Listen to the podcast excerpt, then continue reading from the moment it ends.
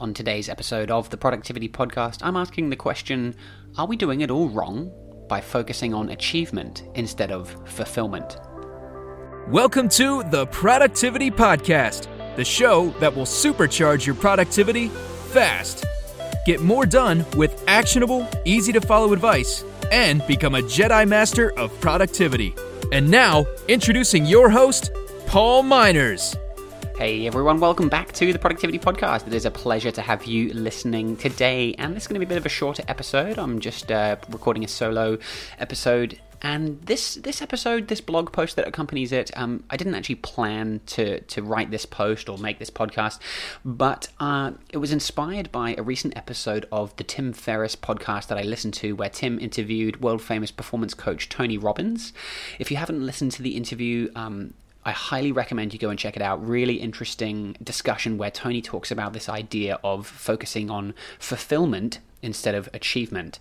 And um, I just want to start by saying I take no credit for any of the ideas that I'm going to talk about in this episode. Um, I'm kind of really just summarizing some thoughts and takeaways from the interview because it was a really interesting interview. It um, touched on some points that I've been thinking about recently, and I just wanted to underline some of the points in case you haven't heard the episode because it really, um, yeah, has got me thinking a lot recently and I wanted to share those ideas with you.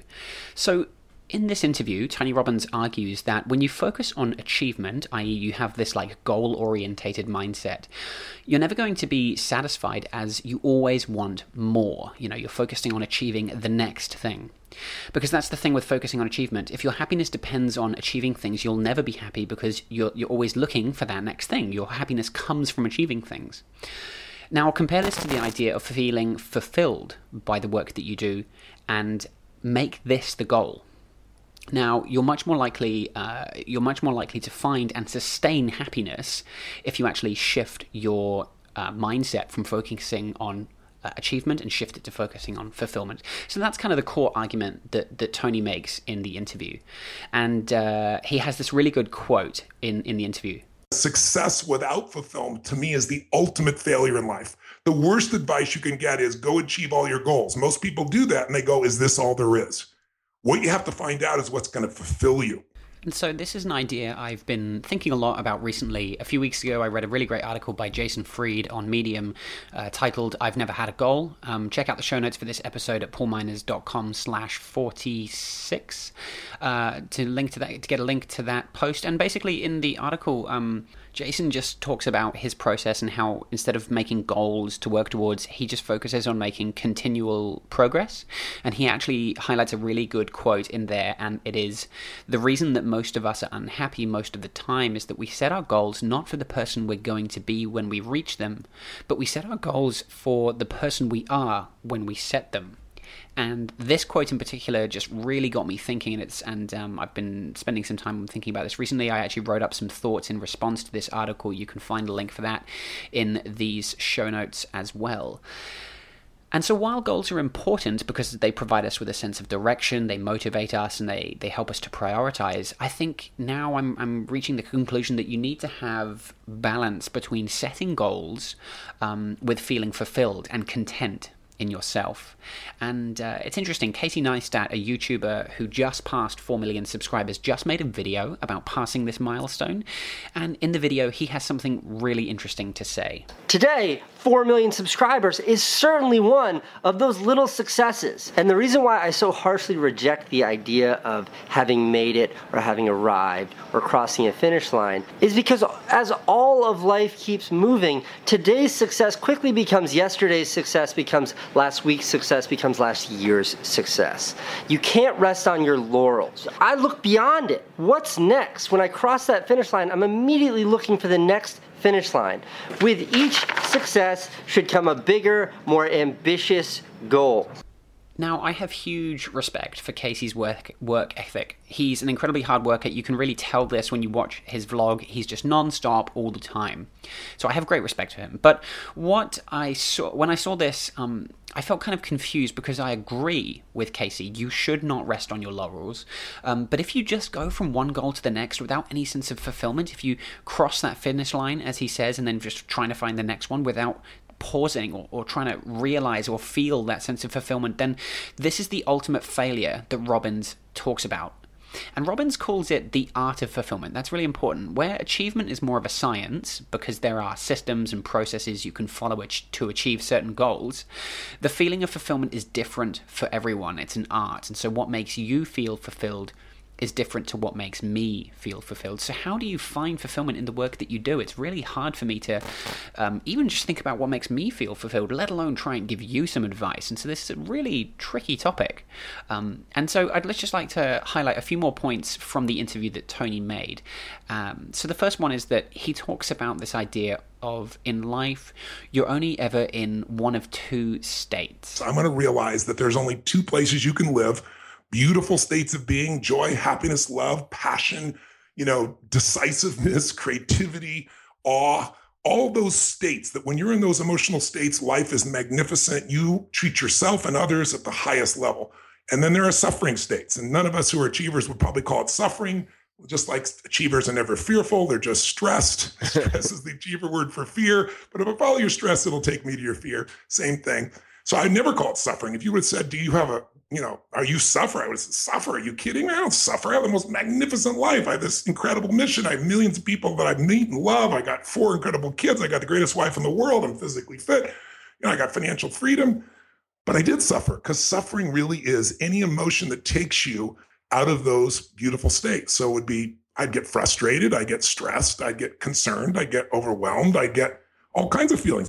Yoda was right. Suffering really is a uh, path to the dark side. So, yeah, really, really interesting idea from Tony. Uh, suffering states, even though you might not even feel like you're suffering, is any state that takes you out of a beautiful state. So, if you're feeling frustrated, fearful, concerned, overwhelmed, stressful, it's taking you out of a beautiful state, which is where you experience happiness, love, passion, all these other magnificent states where you feel better. So, having that realization, just um, recognizing which state you're in even if you can't fully define how you feel, just knowing, am I in a beautiful state or am I in a suffering state, I think is a really good first step you can take to um, take action towards then finding that sense of fulfillment. And then Tony goes on to talk about how you have to actively choose to live in the beautiful state and put an end to suffering before it can take hold of you. Billionaires are common.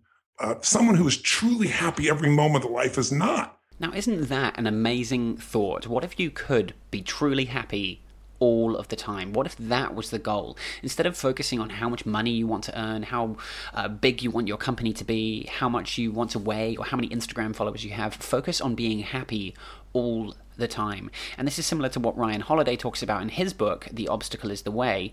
And uh, Holiday d- uh, dedicates a whole section of the book talking about how perception and your ability to choose how you perceive things and your ability to choose how you feel is is something that you can control. Obviously, this is a lot easier said than done. Now, in the interview, Robbins goes on to talk about um, and makes the case that one of the most important principles that enables this feeling of fulfillment is growth. And growth gives us something to give. He says by improving ourselves and learning more, we have more to offer other people. And this, to me, makes a lot of sense because um, in his book, Leaders Eat Last, Simon Sinek, one of my favorite authors, describes how humans are programmed to feel good when we help other people. And that's what creates that, that feeling of fulfillment. When you do something for someone else, hormones are released in your body to make you feel good so that you do more nice things for, for people around you because our survival as a species depends on it. Do you know how we get fulfillment? You can be happy because you did things at work. You can be proud because you did things at work. You can be excited because you had a big success at work. But you know how you feel fulfilled at work? When you do something for someone else. It's the only way we get that feeling. It's the only way we get that feeling. You know why the statistics say that over 90% of people don't feel fulfilled by the work they do? It's not because of the job, it's not because of the pay, it's not because of the benefits. It's because we don't help each other anymore. We sit in our cubes and we work. And anything that we turn to anybody is because we need something, we need to get something. And yet we don't put ourselves out there simply for no other reason than to help somebody else. You know what generosity is? Generosity is doing something for someone else expecting nothing in return at no point ever.